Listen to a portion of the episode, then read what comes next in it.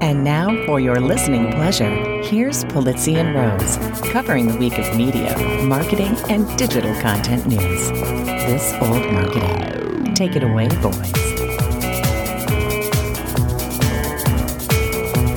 Well, hello, my friends. This is Robert Rose, and welcome to episode number 309 of This Old Marketing, recorded on February 3rd, 2022. And with me, as always, my good friend, my colleague, and, you know, a guy who definitely knows the right Brian to text his congratulations to, Mr. Joe Polizzi. That's that's now that's an inside football joke right there. That's that's you really got to be following along for that. Okay, yeah, because you lost me right away. T- Did me. I lose you? Oh, I thought you would have been paying attention to this. Wh- Which Brian? Are we talking about Brian Sipe? What are we talking?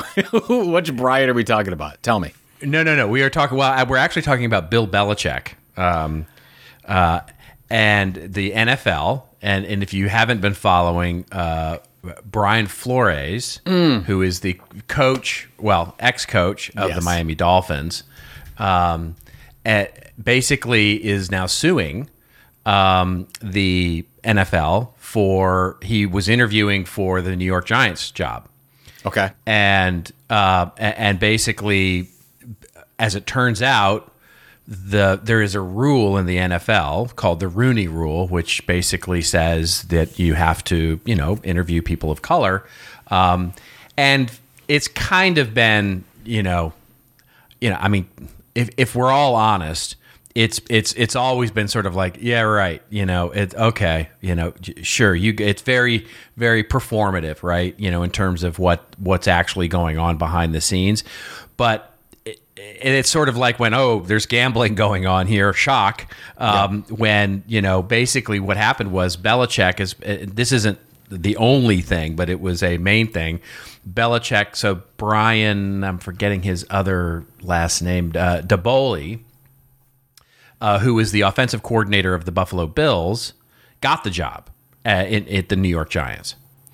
And Bill Belichick was t- texting congratulations and texted the wrong Brian, basically, and and and Oh, I ostensibly, did not hear this. Okay. yeah, No wonder. yeah, yeah. You were really Texted- up yeah. on your on your NFL news. Like you, Well, you, you know, are, I- you are, you should have your own Hey. podcast just on NFL shenanigans. That well, it would be uh, you know there there's that uh, the you know the the the, the sort of tr- the tragic clown with a tear running down his face. That would be me. that would be the name of that because that's my life in the NFL. Would be like the tragic clown, always talking about the Cowboys until just right when it gets to the playoffs, and then yeah, sure, I can regale you with the weird shenanigans going on in the NFL that have nothing to do with the team that I like. So No, yeah. well, you you and I were talking beforehand, and and I and part of this whole thing is there's been a couple instances where teams have been, um, you know, the, the certain people threw their teams and their owners under the bus for for losing on purpose. And the That's Browns right. are in this mix, and we don't have to get Yeah, into the details, yeah. but you and I talked about it. it look it when this was from three or four years ago, whatever and the their contention is that the Browns you know, purposely lost some games. I can tell you firsthand that that's impossible because those teams were horrible Uh, teams. So they didn't have to. I mean, maybe the will wasn't there, but we certainly didn't have the talent to, to Yeah, be competitive from the start That's of the game. that's chasing bad money after good. I think is what that's called. I mean, let- let's just- you, you don't have to pay me, coach. You know, you don't have to pay me. We'll tank on our own. let's just let's just uh, like run through the play by play of this happening. Let's say that in, in this case, I think the coach was Hue Jackson, who is the That's coach right. for the Browns. Let's say that Jimmy Haslam, the owner, somehow got a note or talked to Hue and said, "You know what? We we want a better draft status. We, you know." You don't have to win this game, or, or why don't you lose this one? he just laughs. Right, says, "Ah, right, that- that's right. Oh, sure. That's not going to be hard to do. You don't. Re- People don't remember Right. that they were zero and sixteen. Like, Yeah. how are you going to lose more than zero and sixteen? Like, like, Right. like, I saw. I can't remember what show this was. Um, no, it was. Shoot, I was watching the the first Seinfeld ever when Kramer was Kessler, and there was there was an example, and, and, Right. uh, and George and Jerry are talking, and they were talking about is something ever too dry or too wet? No, it's just dry or wet. And, and Jerry said, "Well, if somebody's dead, and then you shoot the guy, he's not more dead. Like you can't Right. be be more dead than dead. It's the same thing. You can't lose more." than you know That you than not winning. right. You're, you're losing all of them. So that's so what do you expect? It's just anyway. I think that's crazy. Now with the other teams, maybe it happened, but I just can't believe it for my beloved Browns. So Yeah. Well, and Hue Hue Hue has like no more F's to give, right? I mean, if you haven't seen his Twitter rants, I mean, they've been of late. They've been like, okay, all right, all right, Hue, go have yourself another beer. You know, I think, I think we're still paying him. I, I, I really do. You may be, I, I think yeah. the Browns are still. I think there was a time two years ago when the Browns were paying like four head coaches at the same time. Oh my So gosh. we can't. Yeah, we couldn't keep head coaches. We couldn't keep quarterbacks. That's why, as we've talked about, this season was so important because we actually had a head coach for a second year and we had a quarterback for a third year in a row. This is a big deal in Cleveland, and I don't want that to change right now because they they didn't do as well as expected. So I'm hoping no. Yeah. we come back into it. continuity will be good. Yeah, continuity will be good for the Browns for sure, especially with the way that the whole season and uh, and and things are shaping up now. You know, I mean, there. I saw some statistic. So you know, the big news, of course, is that Tom Brady is retiring, and sort of every other team that went, ah, okay, we can at least chalk up one more win in our season. Basically, it, there was some some article that's basically said all these teams that are due to play the Bucs next year are chalking it up. You know, okay, we got we we're now we can actually have a shot at winning one more, at least one more game. So when statistically, that's pretty meaningful across the entire thirty-two teams. Did you did you see the Morning Brew comment on that when they announced Tom Brady retiring? It No, said I did it was so fun. I thought it was so funny. It said Tom Brady, who lost to the Philadelphia Eagles in 2000 in the Super Bowl Oh, 2018, That's right. re- retires from the NFL. I love that. That and it, yeah, and the Giants did the same thing, by the way, in the New York press, right? That they the headline in the uh, I think it was the it wasn't the New York Times, it might have been the New York Post, but it was one of the New York papers. Basically said Tom Brady, who lost twice to the Giants in the Super Bowl, has retired. I, I think that wordplay is so fun. And of course, uh, you know, we have some Pittsburgh Steelers listeners and, and Ben Roethlisberger retired and it was covered in That's the right. Cleveland, it was covered in the Cleveland paper. And, and the title, I don't, I'm going to get this wrong, but it was something like Pittsburgh Steelers quarterback retires, never able to beat the Browns in the playoff. So- and I'm like, I'm like, beautiful, right? He was 0 1. I love it. I love. Of course, we uh, never we never were in the playoffs, so but Right. any, nobody needs to know that. Uh, that's And right. To, That's to your all. point. You bring about you talk about this a lot. You can spin the facts in your favor, however you want to do it, and always it Absolutely. That's good. storytelling, my friend. That is storytelling. We are not in the business of facts. We are in the business of making people Oh, care about the facts. Yeah. Well, actually, speaking of the business of facts, we have a lot of lot of that to talk about today. So should be an interesting. Oh, yes, show. we do. We do. We're going to talk a little bit more about how 70s music hates Spotify uh, and Joe Rogan specifically, uh, and whether we should actually pull our podcast from uh, Spotify. Um, we're going to also prove that there are happy endings here. Um, Wordle, uh, the immensely popular game, has been acquired by the New York Times, uh, surprising absolutely everybody and nobody at the same time. So we'll talk a little bit about that and what uh, could have been, should have been, and what will be. Uh, we'll also talk about another happy ending for a company. Uh, Pendo, the product development company, has acquired Mind the Product Community, which is a media company, and just as content marketing as content marketing gets.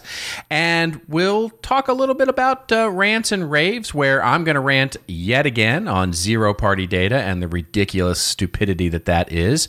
Uh, and Joe is going to comment on a poll he ran on NFTs and rant a little bit about our friend across the pond, Mark Ritson, who has a take on NFTs. So, a chock a block, a Wow. chock a block, This abundant, This sounds like a very. if you will. This sounds like a very interesting show. I'm I'm very indeed. curious how it's going to turn out. I can assure you that the uh, it all turns out well in the end. It will be audio. I can assure you, it will be a podcast by the end of it. That's what we can we That's know right. for sure. Everything else, right. There's that. There's that uh, great. Um, there's that great line uh, written by St- uh, Tom Stoppard in Shakespeare in Love when he says, uh, when "He says it's not the end yet," and and he's like, "How do you know?" He said, "Because it's it's not good." He said, "It's always a happy ending, so it's we're not at the end yet. We're definitely not there." That's pretty good. yeah, exactly. Yeah. All right, let's do it. Let's do it. All right. Well, let's talk a little bit about Spotify here. So, uh, we'll link a couple of uh, articles in the show notes here because there's just a lot to cover. But um, Crosby, Stills, and Nash, and Joni Mitchell, Nils Lofgren, India.Arie, uh, and now uh, one of our favorite podcasters, Professor Galloway, all of them saying, "Hey, we're out of here um, with what's going on with Joe Rogan and the controversy that we covered last week about uh, some of the guests he's had on his show and misinformation and what's going on on that show." In addition, uh, Mr. Rogan himself has uh, posted up on uh, Instagram, I believe it was, his reaction to it, where he was pretty contrite, I have to say, interestingly enough, and I think rather surprisingly.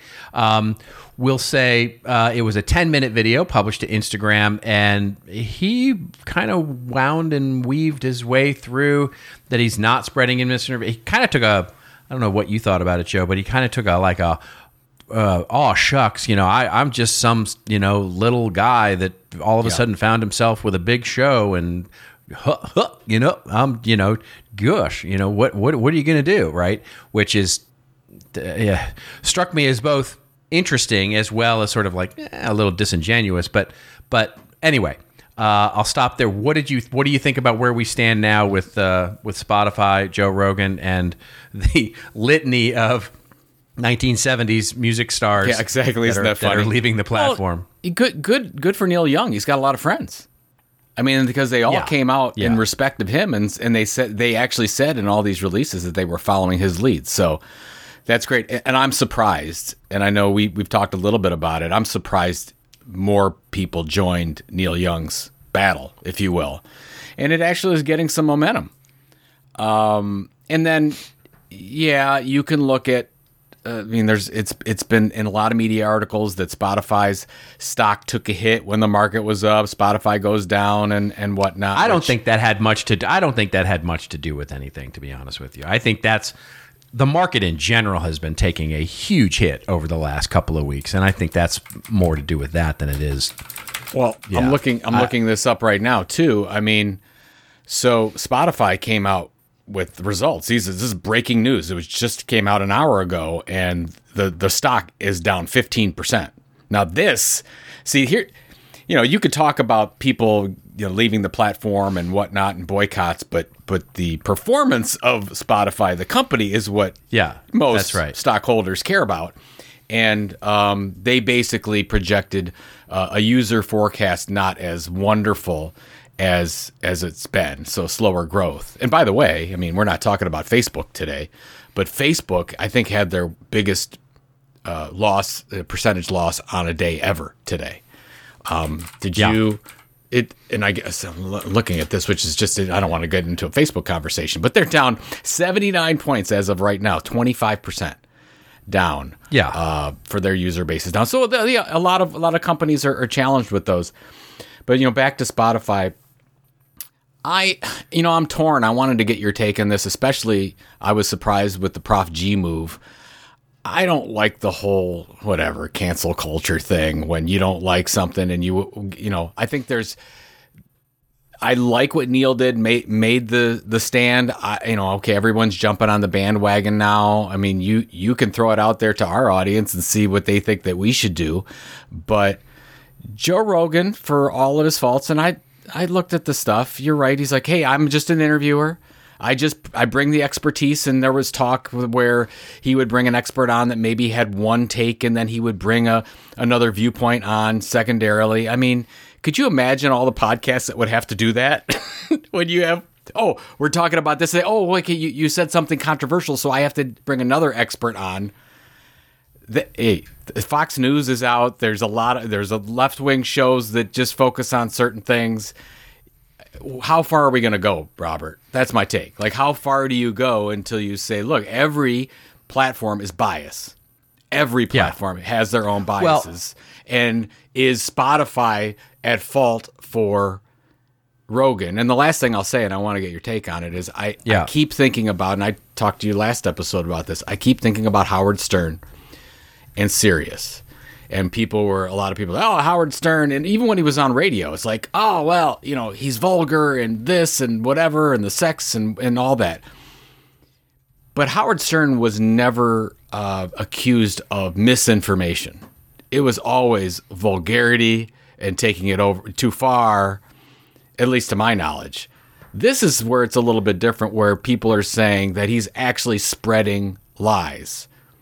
Right. I guess how how the thought police how much are we going to go forward and say oh this one yeah this one needs to be monitored. This one needs that parental advisory sticker on it.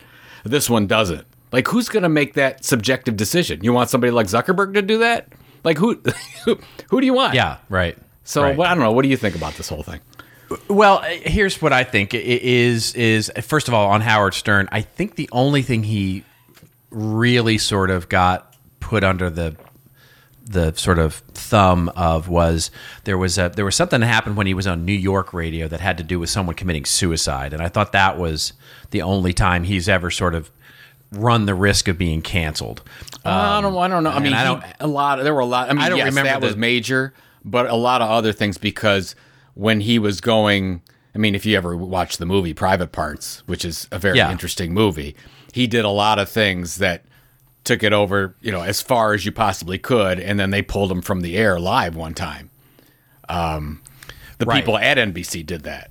So, anyways, right. go ahead. I'm, I'm sorry, I didn't mean to interrupt yeah, you. It, no, it's all right. It, it's it's it's it's it's all good. I, you know, I think here's the thing. I I've been reading a lot and looking at a lot and and listening a lot and I think there are a lot of things that can be simultaneously true that make this more complex than not um, which is you know so I hear the arguments of those that are pulling their content from you know and and again we talked about this last week you know the cynical would say well you know look at the bump that that uh, that Neil Young got from Apple and from competing services.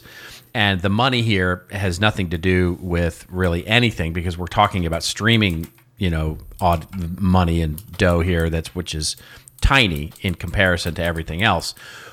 But I believe that all these people are earnest in, in what they're doing. Like I said last week, I think Neil is is is earnest in his belief here, and, and I believe that all the people, including Galloway, are earnest about their discomfort with what they're doing. That can be true. Mm-hmm. And they're right in their way. They are right in their way, in their truth and what they believe in. They are right, you know, as you said, to pull their they can pull their content off anytime they want.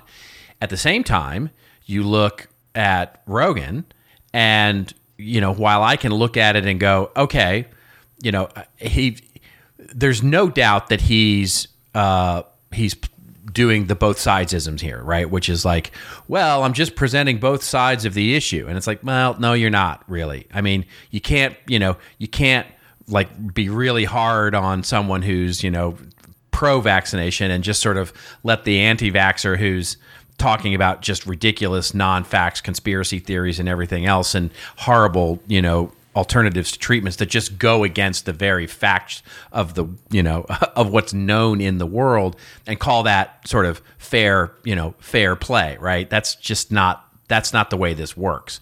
And you can also argue which is also right but then you can also argue that he's got a right to say anything he wants to say. It's his show. He can yeah. do whatever he wants and spotify can do whatever they want that's also right. Then you can also say he actually got, a, and this was uh, Kara Swisher's uh, point, and I thought a really good one, which is uh, that it's it's basically, you know, he he's uh, he has now assumed a greater responsibility because he's got 10 million listeners every week. You know, in other words, when you don't have that many listeners and you don't have that size of an audience, yeah, you can go off. Galloway actually talked about this. He's like, yeah, when I had 25 followers, I could say stuff like Tesla's going to the, you know, Tesla's going to double in value and it's because it's the biggest car company in the world and all that kind of stuff. And then it's like, no, when I actually get a big audience, I've got fact checkers who come to me and say, Galloway, you can't say that anymore. You can't you can't you can't just spout that stuff off. You have a responsibility now that your audience is of size. And so she actually took and I think this is the really interesting thing. She was actually much more critical of Spotify in this situation than of Joe Rogan. Because believe him or not, and he basically said, "Look, I'm just I'm a guy trying to figure stuff out." Okay, I, let's take him at his word there that he is just a guy trying to figure stuff out. Spotify is the one who's not putting any editing on this. And they're claiming that, oh, we're a platform like everybody. No, you're not. You're a media company. And a media company has a certain responsibility, just like any media company does, to edit. And there's a difference between editing and censorship, right? And that's the real difference here is that they they have a responsibility here. So all those things can be true and I think it's very it makes it a very complex thing and a very personal thing. And, you know, I think if we're honest, you and me, you know, we look at it and go, I, I, I actually did some self reflection on it, going, oh, well, I wonder if we should pull our podcast off of, uh, you know, uh, off of Spotify. And then I said to myself, as I was taking my long walk and thinking and listening and doing all that stuff, and I said, well, A, I, I'm not that passionate about this particular issue. Um, I'm just not. And two, uh, I look at it and go, okay, you know, it, I can see all those things being true. I believe Spotify when they say they're trying to do the right thing. I believe Joe Rogan when he says he's trying to do the right thing, and I believe the artists when they're doing trying to do the right thing. So at this point, I, I'm not going to contribute anything more to the argument by making some performative statement to say we're pulling this old marketing off of Spotify. But to the, what we were talking about pre-show, I'm willing to be wrong there. I'm absolutely willing to be wrong. If our audience came and said to us, you know, absolutely, you need to get off of this, right? You know, you this is horrible. Yeah. I'd I'd consider it. I'd consider it because you know at the at the end of the day, I, you know, we're we're we're uh, you know we're trying to make a good show for the audience, and and so you know you have to sort of weigh that as part of the decision as well. I hear what you're saying, but you can't look at this in a vacuum, and that's the issue that I'm. No, of course not. Absolutely not. right. Say, Absolutely. Let, us say that. Let's say we agreed and said, ah, you know what? Don't like what Spotify's doing. Let's move out that platform. Well, you know what? I don't like uh, Apple's labor practices in China. That's right. That's right. So, that's right. and I don't like what Zuckerberg's done at Facebook. Now, I, I used to own Facebook stock, which I've sold, and I sold it because I felt I had a you know had some principles there, and I and I wanted off, and I knew they they made some moves that they knew were wrong around, around the election and all those things. But you know, where does it stop? I can find I can probably find something that I think is morally offensible with every company that distri- distributes our podcast. That's why, by the oh, way, absolutely. That's sure, by the way owned. That's why email is so wonderful because you know we have a little bit more control over it and we're not beholden to these distribution platforms. But so that's my take. Uh, where do, where does it stop? Yeah, where does it stop? Agreed. Uh, totally agreed, and that's the conclusion I came to as well. Because and and that's what I mean by this particular thing doesn't hit me. Like I don't listen to Joe Rogan. Don't care about Joe Rogan all that much, to be honest. Um, never found him terribly entertaining at all. Tried listening to a few of his shows and just was like, eh, fine. You know, he's a UFC fighter, a comedian. He's, you know, I get that he's got an audience. Absolutely. It's just not my taste. So, and the whole vaccine thing is like, I, you know, I, I, uh, that's not that's not the hill I want to die on. You know what I mean? In in the contact context of everything else, right? You know, it's just not it's not the thing that you know grinds my gears to, yeah. to, to, quote the Peter Griffin. You know, it's just I that's you know uh, anyway. I won't get off of my own politics, but but it's it's it's just you know I I I think it's uh I I think it's the kind of thing where you're absolutely right. It, it, in the context of everything else, this is not it, right? This is not it. Yeah. I'll, I'll com- I guess I have But there may be something else. yeah, I have a little bit of a different take though because I think you knew this, but between 2019 2020, I listened to about one or two Joe Rogan episodes per week. It always depended on the guests, but I did, and I stopped listening to Rogan simply because some of the takes were just so crazy in my opinion, and I couldn't take it anymore. So I made the individual right. decision to stop listening. I think that's what we should do. People can stop listening and stop supporting Joe Rogan if they don't believe. Just like they could stop support us. They they might not like our take, which a, a lot of people don't like our take. Great, you know what they do? They decide not to, and so that's where. Now some, we don't have the power that uh, Neil Young apparently has. Who knew that he had so much sway Yeah, and well, right. Yeah. I had right, no exactly. idea. But yeah, so uh, but but I, I as I said last week, I I applaud what uh, Neil Young has done, even though he's giving up a couple hundred bucks to make that decision. But I know it's not a financial move um, because you just don't make a lot of money off of Spotify, Spotify plays. Just like that's where musicians don't make their money, as most people know. But yeah, I think it's I, so. It'll be interesting to see how this plays out. I'm under the assumption that we'll cover it next week because either it'll go away or there'll be another dozen high-profile podcasters and musicians that continue to jump off the platform. The last thing I will say here is, and a lot of media media has covered this too. This is a bigger deal because Spotify is struggling a little bit right now. That's why Spotify is a little bit more concerned than normal because these little blips, you know, when Facebook was riding high and they just had results that blew through the roof, yeah, that all, you know, all those little lies and things that they did, not so big of a deal to them Right. That's right. because they're just going crazy. Well, now it's a little bit different. So, So uh, Galloway had a great take on this as well. I mean, if you want to go into the the interesting, uh, it's not really conspiracy theory territory, but it's close. Which is he thought that he expected Rogan to double down and do this, basically push the edges to the point where Spotify is forced to cut him, basically cut him from the team. Which he believes that the way that the contract is structured with Rogan basically just accelerates his payments. and so basically he gets cut, gets his guaranteed money, and goes off to some other network and makes a deal twice the size, right, of a hundred million dollars. yeah. And I'm like, eh, I'm not sure I buy that, but but but it's an interesting take for sure. But I think we are all surprised at, even though it depends on the day that you get Rogan, but I was surprised that he softened. He, he doesn't come Yeah. across that way. But No. but but if you do listen, I know you're not a listener, but if you do listen to it, he has a sensitive side. I mean, he's not all UFC. He's not all horse pills or whatever Oh, I else know. he's on. I Oh, mean, it, it's all. oh, I know. He's he's a genuine he's a genuine human being in a lot of cases, and by the way, very good interviewer.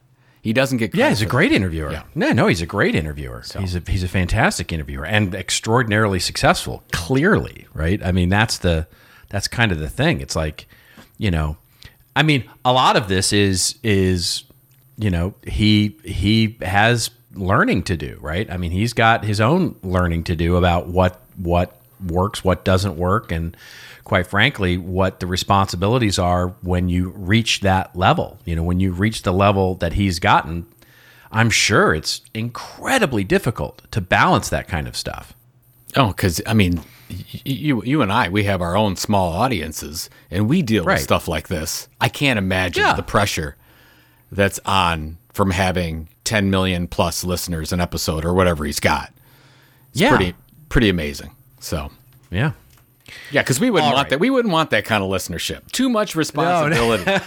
we like our we like to keep our podcast. No, you know we should mention. We should mention our, our email from our wonderful fan that sent us a note because she and she said she we, she loved our podcast, but she said, "Would you please stop berating yourself on having a small little podcast with three listeners?"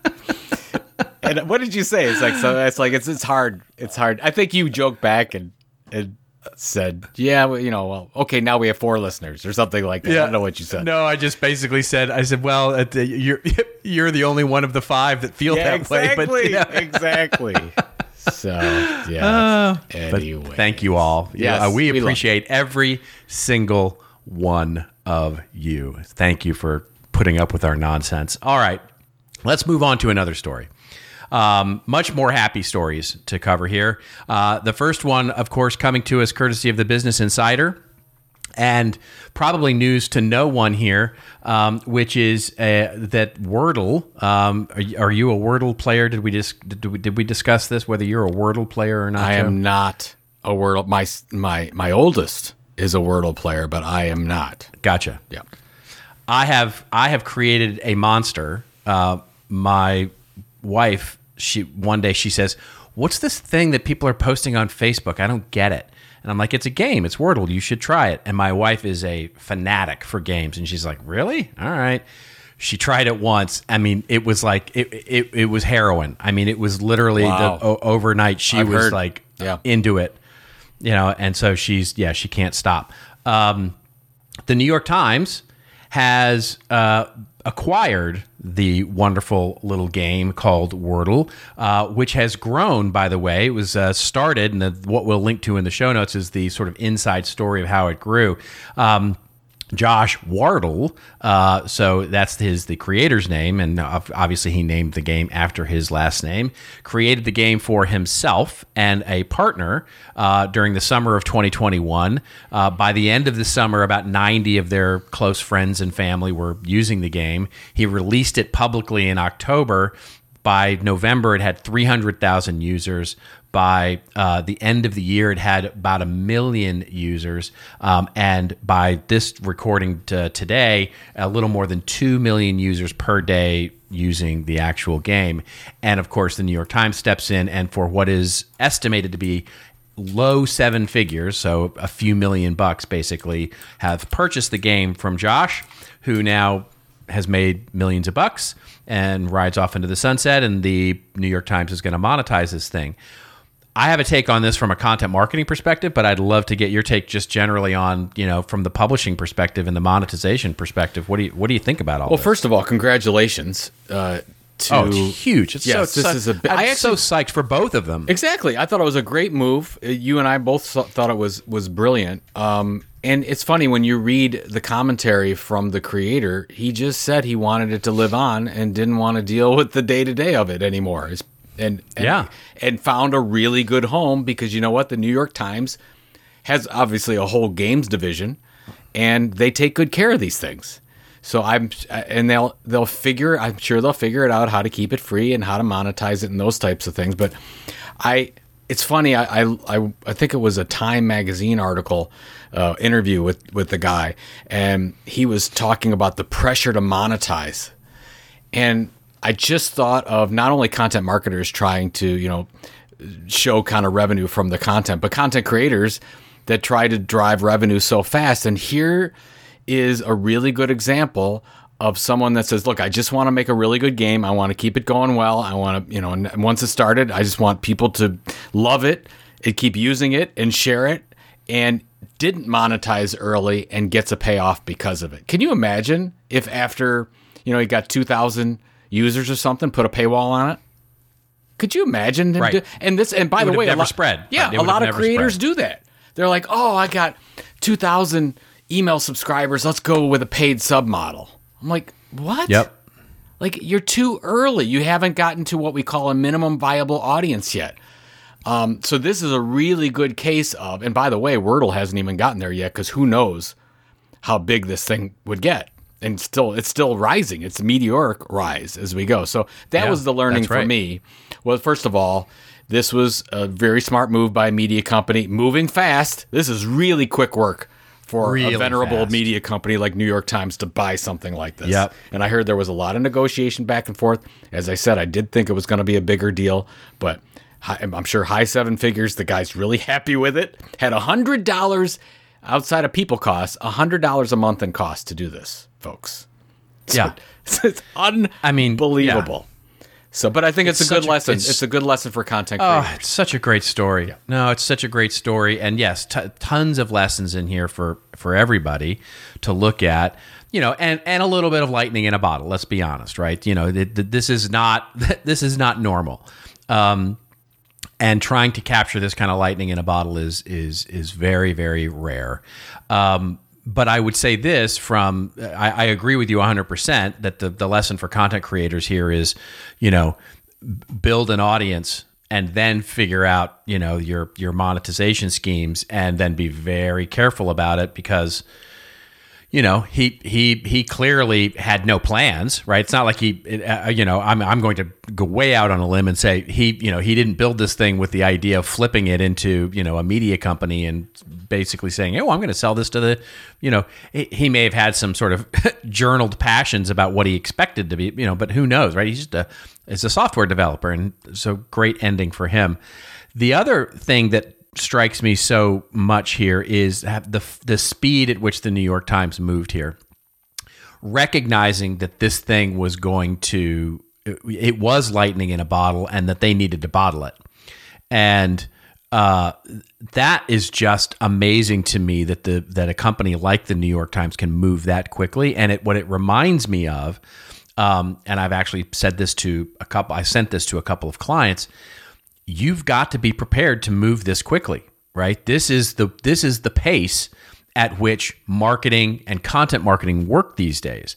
And you know, if I'm a healthcare company, for example, an insurance company, or let's say a retailer, I mean, this, you know, how perfect would have this been for somebody like a, a a Walmart or somebody who's trying to get millennials to come into a physical place you know where you where when you're in the physical place you can actually get a bonus wordle game or you know whatever it is right?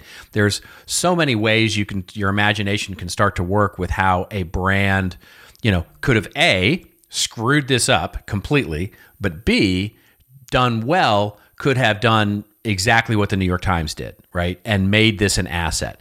And then just keep this in mind as and it's top of mind for me because of the time of year that it is that this whole thing, this thing that has an, a built-in audience, and by the way, will be a long-lasting asset for the New York Times for some, you know, who knows, a year, two years, ten years? Does it become the New York Times crossword puzzle? Nobody knows, but certainly more than a month.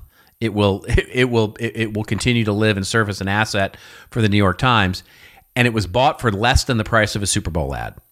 And thinking of all the big brands out there that are going to spend five, six, seven million bucks on a 30 second spot in this year's Super Bowl. And it could have instead had a working, monetizable audience with a platform like this if they had just thought to acquire it. It that to me is you're leaving money on the table. It, so yeah. just just just a thought. That's a really great example. i will share a, a, story because I think it's really rele- relevant. You know this story, but back in 2011 when we launched Content Marketing World. It was nothing at this point. So this is spring of 2011. The first Content Marketing World hadn't happened yet, but we we had some good momentum going. I got a call from a publisher and said, "Joe, can can you and your wife come and see us and we'd like to talk about your company." said, you know, great, yeah. we'll pay your way, whatever. I sat in that meeting. So this is before we didn't have a dime going for Content Marketing World, and there was a million dollar offer on the table for us, which I mean, I had no, I mean, had no clue. I knew nothing from nothing. I'm like, are you kidding me? Whatever. And we ended up, you know, we ended up saying no. It wasn't. The, the price was great and we were honored, but I felt that there were bigger things to be had. But afterward, I asked this person, I said, What's with that? Like, we, we didn't even have anything. Like, why are you, thank you for the offer, but why do you do this? And I really got an education, said, We have a strategy of doing this. We will look at companies that are launching amazing content products, brand new. They don't know the value yet, and we don't even know the value yet. But we'll take we'll take a small bet, and a million dollars for them was a small bet. We'll take a small bet and try to take this and capitalize on, a, a, an idea or thought or an audience that we didn't uh, do ourselves. And I just That's thought right. that that was brilliant. And you know that this is what you, I would imagine the first person that got this at New York Times said, "Hey, there's something here. Let's move quickly." But there are in this is a media company, publishing company best practice and all of us can learn this. So if you see somebody that's identified a niche, uh, an audience, a content project, whatever it is, there's an opportunity there for you to go in early and say, "Hey, I like what you're doing. Can I can I buy you? Can I partner with you?" You know, yep. so I, I love I loved what they did. This is lightning speed for anything in media, anything in M and A, frankly. And uh, Yeah. and, and and again, and again, to your point, this is a win-win all the way around, in my opinion. Oh, totally, absolutely. Yeah, it's a it's it's a total win-win. And well, speaking of wins, um, you know the the next story that we have, which is also a big win for two companies, same kind of deal. You talk about uh, that, you know, seeing the opportunity here, uh, and this actually contains some friends and family of the uh, of our show here, which is Pendo uh, which is a company that provides like analytics and foundational sort of performance insight for other companies that have software products. So, in other words, they're sort of the behind the scenes, how's your software product doing kind of platform, uh, has bought acquired a media company in Mind the Product. So Mind the Product being a community, a training, news, I mean basically the CMI if you will of Event site, of yeah. product marketing. They've got a great management event. Yeah. and they got a big event right that they do and so they have actually acquired that um, and become part of pendo i mean this is this is the acquisition and content marketing sort of at its heart um, and congratulations to joe chernov who we've known forever um, joe is such a great guy and basically uh, i'm sure was one i mean i don't know this i don't have inside knowledge of this but knowing joe he was a huge driver of this I'm So sure. Yes, congrats to him and the whole Pendo and Mind the Product team. It's a it's a it's a fantastic acquisition, uh, and yet another data point in our in our ongoing list of companies getting acquired. Um, so, oh, did you have anything to add to that? Well, yeah, I mean, I, take on this? I think there's a bigger issue, and we talked about the you know when HubSpot did their thing with the hustle, and ever since then we've been talking about like this is going to take off, and it continues to prove out that this is happening. I think events are an interesting space, and I've said this before, but I think events and print magazines are going to be the targets for brands uh, in in 2022 2023 because you see you actually see that there's a lot of you know the event industry is a tough one right now. I can tell you that firsthand. And there are opportunities for acquisitions there. We know the struggles and the challenges in the print market, but there's a lot of assets there. There's really good brand value. There's amazing teams. You've talked about this many times. A lot of times these deals are done to inherit the staff and to inherit the expertise that you get from a content perspective. So I just think that again, we're going to see so many more of these deals happen and congratulations to Dependo and Mind the Product, but I think they're still not being taken advantage of as much as they should. And this could be small companies too. I think what a lot of small company uh, business owners, marketers discount it and say, oh, we can't afford these types of deals. You'd be surprised, is my response. You'd be surprised. Sometimes these deals are valued way different. Sometimes you have an owner that just wants out and wants to see good things happen for the product and for the audience. So you have to, you can't get the sale unless you ask, right? And you have to do your homework before you ask for the sale. So I would just keep your list is what I would recommend to everyone. Do what Pendo did. I'm sure they had a list of companies that they were looking at and they decided to go with this one and they probably st- still continue to grow that list. I can tell you that big billion dollar companies like HubSpot and Salesforce, they're doing the exact same thing. And so, what innovative companies do, I would pay attention to. And this is what's going to happen the next two years. Here's just one quick thing, because I know we want to get to rants and raves here because we have fun stuff to talk about there. But I'm just going to add this one thing because I think it's important to the point you just made, which is that list. Um, I literally had this conversation this week with a client. So this client uh, is a B2B uh, technology company, software company of size, um, not you know not not an SAP or a Microsoft kind of big, but a, but but a big ish company, and the interesting thing was they were talking about they have a a, a a working let's call it a working content platform content marketing platform a blog.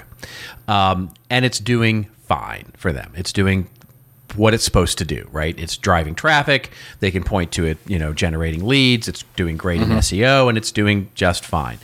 They have been talking about adding to it right in other words adding another experience to a higher uh, a higher level audience in other words instead of making it a how to blog basically making it a more of a industry change or uh, a, a teaching blog about trends, you know, and sort of, you know, basically talking about it at a, at a slightly higher level than how to do this thing, right? Yeah. Um, that they do. And so the the question on the table is do they how do they launch this new thing? And they have to go get permission obviously from the leadership team. And what we discovered actually just like asking and asking and asking and asking you know getting you know getting in because one of the pushbacks from the leadership team was why do we want to create a separate thing? Why not just add content to the existing how-to blog that's you know more you know more broad in nature? Just basically make it a you know sort of solve all the problems. And of course we go back to our one audience one platform one experience you know very focused very clear all those kinds of things. And they're just not getting it. But what they're what but what we discovered in really getting to it was what they weren't getting was what's the use of content marketing in that platform? All platforms full stop right? They just weren't getting that. So adding something to them was confusing them was it's like i don't even get the first thing. Why are you talking about adding a second thing? And what we what we got to the point was is that they were actually really open to monetizing in multiple ways, whether it be like you know Cleveland Clinic is doing through advertising and sponsorships or subscriptions, or you know they were actually really open to that kind of thing. They just didn't get it. And I said, "Who's who is in your space right now? That what media company is in your space that's actually doing this successfully?" And they were like, "Oh, well, there's this person, this person, and I'm sure there's others." And I'm like, "You need to make a list."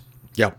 Because if you can make that list, you may not go acquire them, but what you're doing is you're proving the case that attracting and building that audience is actually worth something because somebody's built a company around it. And if somebody can build a company around it, you can certainly build a marketing strategy around it. So that list becomes not only a potential acquisition list, but it's who do you want to be and compete with for the attention of your consumer? That's what we need to understand. And, it, and it's truly valuable to do that. It's such a great point. And what's frustrating is, and you've seen some of the great content marketing case studies or even real, really tries and to you know take some six nine months to get it going and you know get buy-in and then get it and then get some results and then you know you got to fight that battle and, Right. and and I'm always impressed that they can get through all that process but what they what almost in every case they never did was before they created the whole thing to check if they could purchase something for Right. for a, to your point, almost nothing in a marketing and sales budget. They could have done Yeah, this. that's the thing. And again, a lot, Right. a lot. I mean, I come from from media. You know, you come from in a lot of cases media as well. You know, growing back in when when web one was a was a thing, and we and, isn't, that, isn't that crazy? Are you saying I'm old, Joe? Is that what you're saying? I- I'm, I'm, old? I'm saying Is that what we're old saying? is, Yeah. is is what Oh, I'm okay. saying. All right. But I don't think a lot of people you. realize in publishing, like the first rule is if before you create it, see if you can buy it. I mean, that's Yeah, the that's right. first rule of growing. Um, instead of growing, I mean, of course, you want to grow organically, but if there's something already available that you can purchase that you can get a head start with, you absolutely do that. And by the way, to your point, take out some competition as well. So I, I just, I just wish and the talent and the talent acquisition and the, I mean, especially today with the the difficulty in getting hires and team and talent and remote work and I mean it's just I mean good lord it's just it, it's just like it's like it's it, it's right there it's staring you in the face Well, and here's the thing that I've always had with market marketing curriculums at colleges: they don't teach M and A at all. It's and and I think oh, the don't get me started on marketing well, I mean, it's that's- yeah, that's, that's, you, I mean, whole we could, other we could go yeah. a a bunch of different places with it, but how many really smart marketers do you talk to that know anything about M and A? Very few. None. Very Zero. few. Exactly. Unless they got it, they probably got it somewhere else before they became a marketer. They were in finance or whatever. They were doing operations side. So this is this is any content marketers listening to this get get trained on acquisition and acquiring companies. right It's going to be. and by the way it's not that hard No. it's not that difficult you uh, you already know most of it so Well, I don't know if I'd say that, but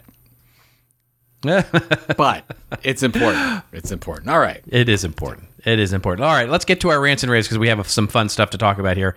Um, this is the part of the show where Joe and I go off on a little bit of a rant or a little bit of a rave that makes us feel like we're getting paid to tank. or we're not getting paid to tank. We're actually trying to win. Um, uh, hey, so uh, should I go first or you go first? Uh, Why don't I go first here because yours is much more interesting. Actually, Oh well, I don't know about that, but go ahead because I love when you rant on zero party data. So uh, let's Well, let's okay. listen to this. Yeah. Yeah. Uh, Okay. I'm going to be quick. I'm going to be quick about it because I, I, I, I, I get the feeling sometimes that people go, "Oh, he's going to go off about this again." But, but here's the thing. You know, you know that meme like you know, stop trying to make fetch happen. Fetch is not going to happen. Um, I, just wish they would stop trying to make zero party data happen because it's just it's just silly. Um, I got my dutiful marketing brew. Um, love that newsletter, by the way. Just a great newsletter. Um, and the headline, this was yesterday, yesterday's uh, marketing brew, is zero party data a real thing? As you might imagine, I click through. I on wonder why. Particular Yeah. one. Yeah.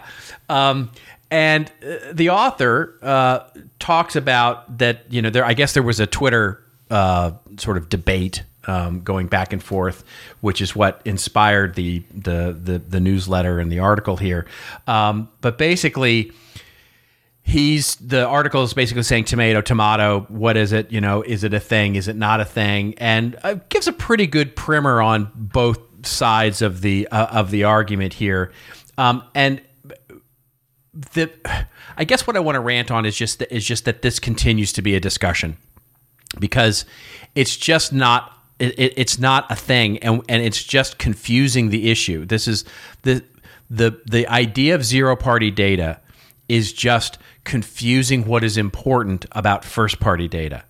And by separating it out the idea is is that in some way you're still going to be responsible for data scraping and pulling all of this what they what what the proponents of zero party data would call first party data that which the consumer doesn't give you willingly and the data that they do give you willingly.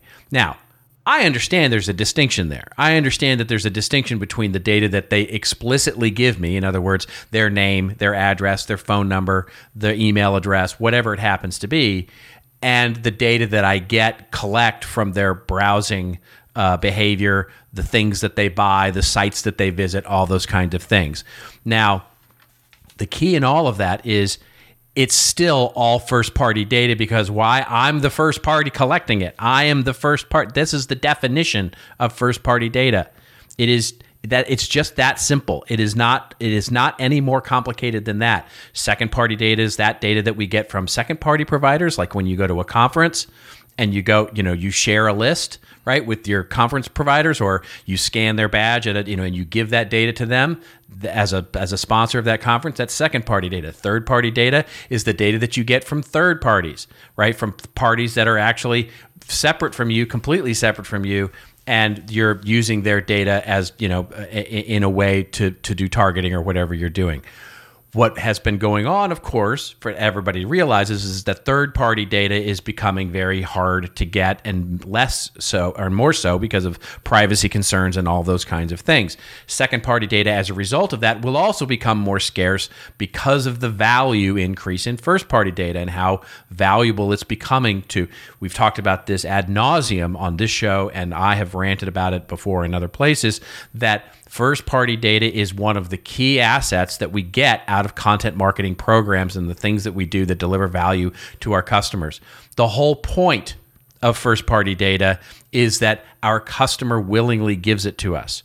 That when we use that data, you know, whether it's their preferences that I want to, you know, stay on a high floor versus a low floor in a hotel, or my preferences for a particular newsletter subscription or my my answers to a poll or a quiz i'm giving that data to the actual uh, organization based on my expectation of value back, back out of it. That's it. It's first party data. That's all it is. And basically if you were to take zero party data's definition at its face that could also be second party data and third party data because it's just data that I willingly gave somebody and then they gave somebody else. So the confusion here is what bugs me and annoys me because I have clients, marketing people who are asking me like, well, should we have a first party data strategy and a zero party data strategy? No. Gah. And and and and basically it's it's providing all of this very confusing thing when people start putting in policies when people start putting in technology when people start putting in all these things that are just it's just and, it's all basically the brainchild um, you know of a group that is trying to distinguish they're trying to make fetch happen they're trying to make this thing happen in a way that inbound marketing happened, in the way that account based marketing happened, in the way that content marketing happened, you know, in a way that says, no, it's different. It's absolutely, di-. and it's not. It's just not different. And I wouldn't care normally that it's different, but in this case, it's actually confusing. It's confusing to the marketplace. And so that's the part that bugs me. So yeah, that that's my rant. Who started the whole zero party? Forrester. data? Forrester. Forrester. Forrester. And how- yeah, how- back in 2018. And how much do you hate? It was actually, it would act. I don't, look, I. well, yeah, Yeah. um, Uh, yeah. Uh, yeah, uh, yeah, yeah. No, yeah. no It was comment. actually Don't, started- don't answer that question. Well, no, no, no. Here's what I'm going to say. Here's what I'm going to say is that to be clear, there's some, you know, there's a there's a company called Cheetah Digital, um, which is an agency, um, I believe most for the most part. They and Forrester sort of came up with it together, um, and it came out in a Forrester thing, and Forrester has been sort of driving it since, um, and then a few startups that are, and some of them, by the way, I've had conversations with their CEO of over the last couple because I've, I've been ranting about it. Those CEOs have been reaching out to me, going, "Hey, you know." We kind of get it, but you know, uh, what do you think about this? And I'm like, it's great. I want the the idea of zero party data is absolutely phenomenal. It's just not a different name. It's just first party data. So, yeah. So Forrester is who I blame, basically. Well, um, I, I still felt like you held back a little bit on that rant, but you know, maybe you could try harder next time. I'm just kidding. I thought you did. Tell us how you really feel, Rose. Yeah. Um, all right. So here's a little bit, Yeah. a little bit of fun here. Talk about uh, NFTs. So I Yeah. did a poll. This started actually a poll yesterday, and the poll. This, I did this on uh, LinkedIn. By the way, LinkedIn is a great place to, to do polls. Um, I don't know why, but anyways, I asked. Well, that's what they say. That's what they- No, they that's say. what they they say. basically, if, if you want an engagement, run a poll. That's it. That's why you're seeing like, what's your favorite color, blue or pink? You know, it's like yeah, exactly. That's what Trent, I. anyway, mine anyway, was you're way actually using more it for what it's supposed to be. sophisticated. I was Yeah. talking about NFTs. Yes, yeah. Uh, okay, so I basically Right. I asked, "What's your current NFT status?" Yes, I own at least one. No, but considering. No, and I will never buy one. And what's an NFT? Those are the four choices. Do you want to take a guess at which one won out of those? I I have no. I I mean, I want to know the answer badly, but I have zero idea how this is going to fly. Okay. 453 votes in just a day, which is I thought was pretty good. That's Yeah. that's great. Amazing, right? Okay, so yes, I own at least one, 14%.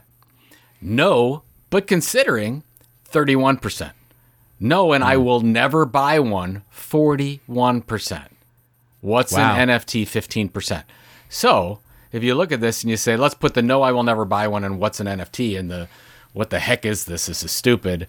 56% of the majority are in the one camp and they're solidifying their stances in that camp. And I'll tell you, they're very loud because they basically will say this is the stupidest thing ever and whatever. And and I put and then I took a screenshot of this and put it out on Twitter. And I just put it out as more a reminder to myself. And I said, just a reminder how early we are. Just a reminder how early Yeah. we are in this, because you have you have a lot of people that are like, "This is stupid," whatever. They've heard F- NFTs and people, and they're like, ah, "This is crazy." So, anyways, I want to I'm gonna keep that in in your mind, and then I want to go to our friend Mark Ritson's article, and this is in Marketing Is Week. he a friend? No. Uh, Would he would he no, would he say I- that we're a friend? No. I think he wouldn't even know. think He, wouldn't know yeah. me from Adam. He would. Right, He doesn't even know who the hell he, we would- are. he doesn't right? even he doesn't even know me. I, I think we've traded LinkedIn things, but whatever, it doesn't matter. Uh, so this is in Marketing Week, uh, January 26th of this year. It's the title is NFTs are just marketing's latest idiot magnet. And I really don't have to go that much into the article because that's pretty much, much what the article is about and how this is the latest fad. You've got to be an idiot for trying it. And I'm just, I'll read, let's see, I'll read something. So, so here, I'll, I'll read this one so people can get a feel for what Mark's talking about.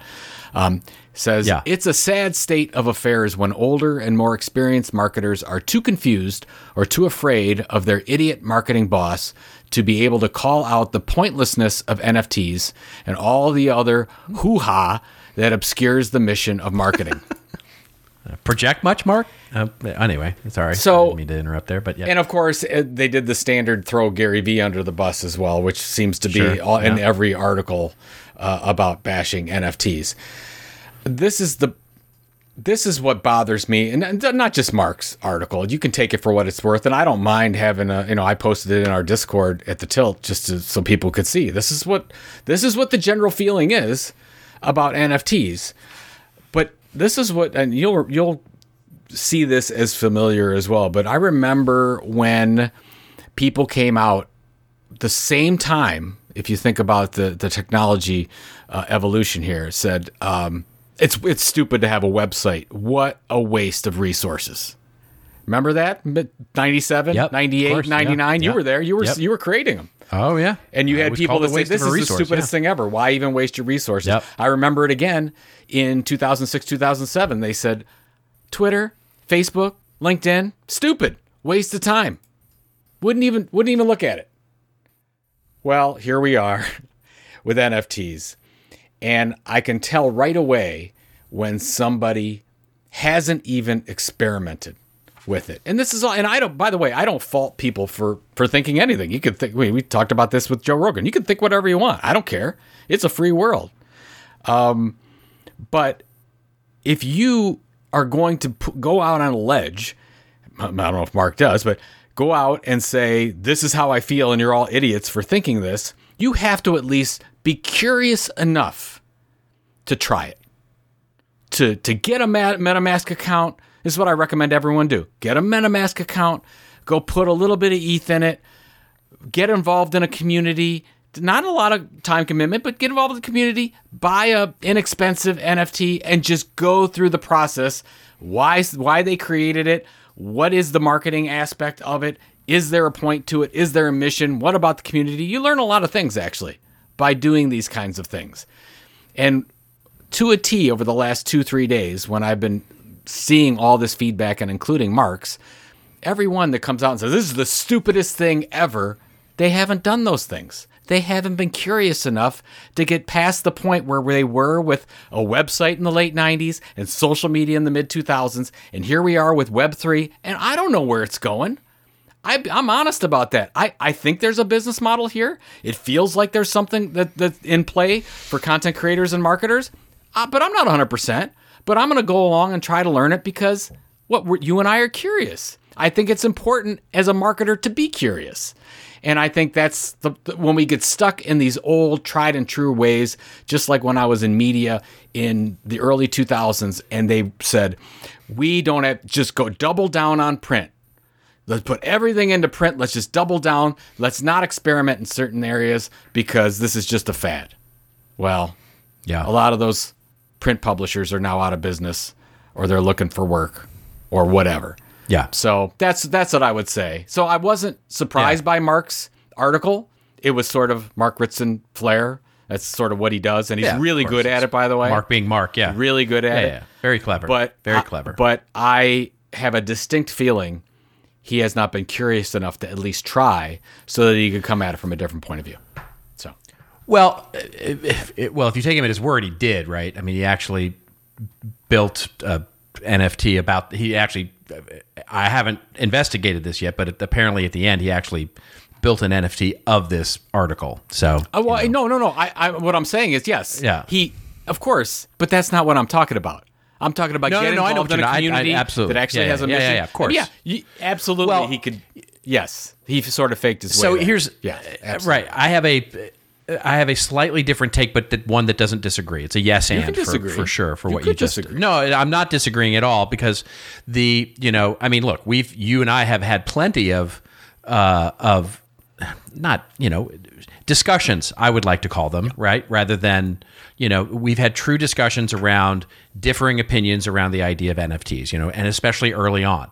But certainly i took your advice and did exactly that right? I went and dived in and dove in divin in Divin whatever in. the right participle of the word verb is. Um, i went I, I went all in and did hashtag all the things um, and still am doing hashtag all the things and am still of the opinion that most of the nft stuff that is out there let's call it 90x percent of it is silly which which you it and I are in agreement about, right which, which we know. so there are a lot of silly. However, of right. However, that does not, you know, both again, this goes all the way back to our discussion about the Joe Rogan thing.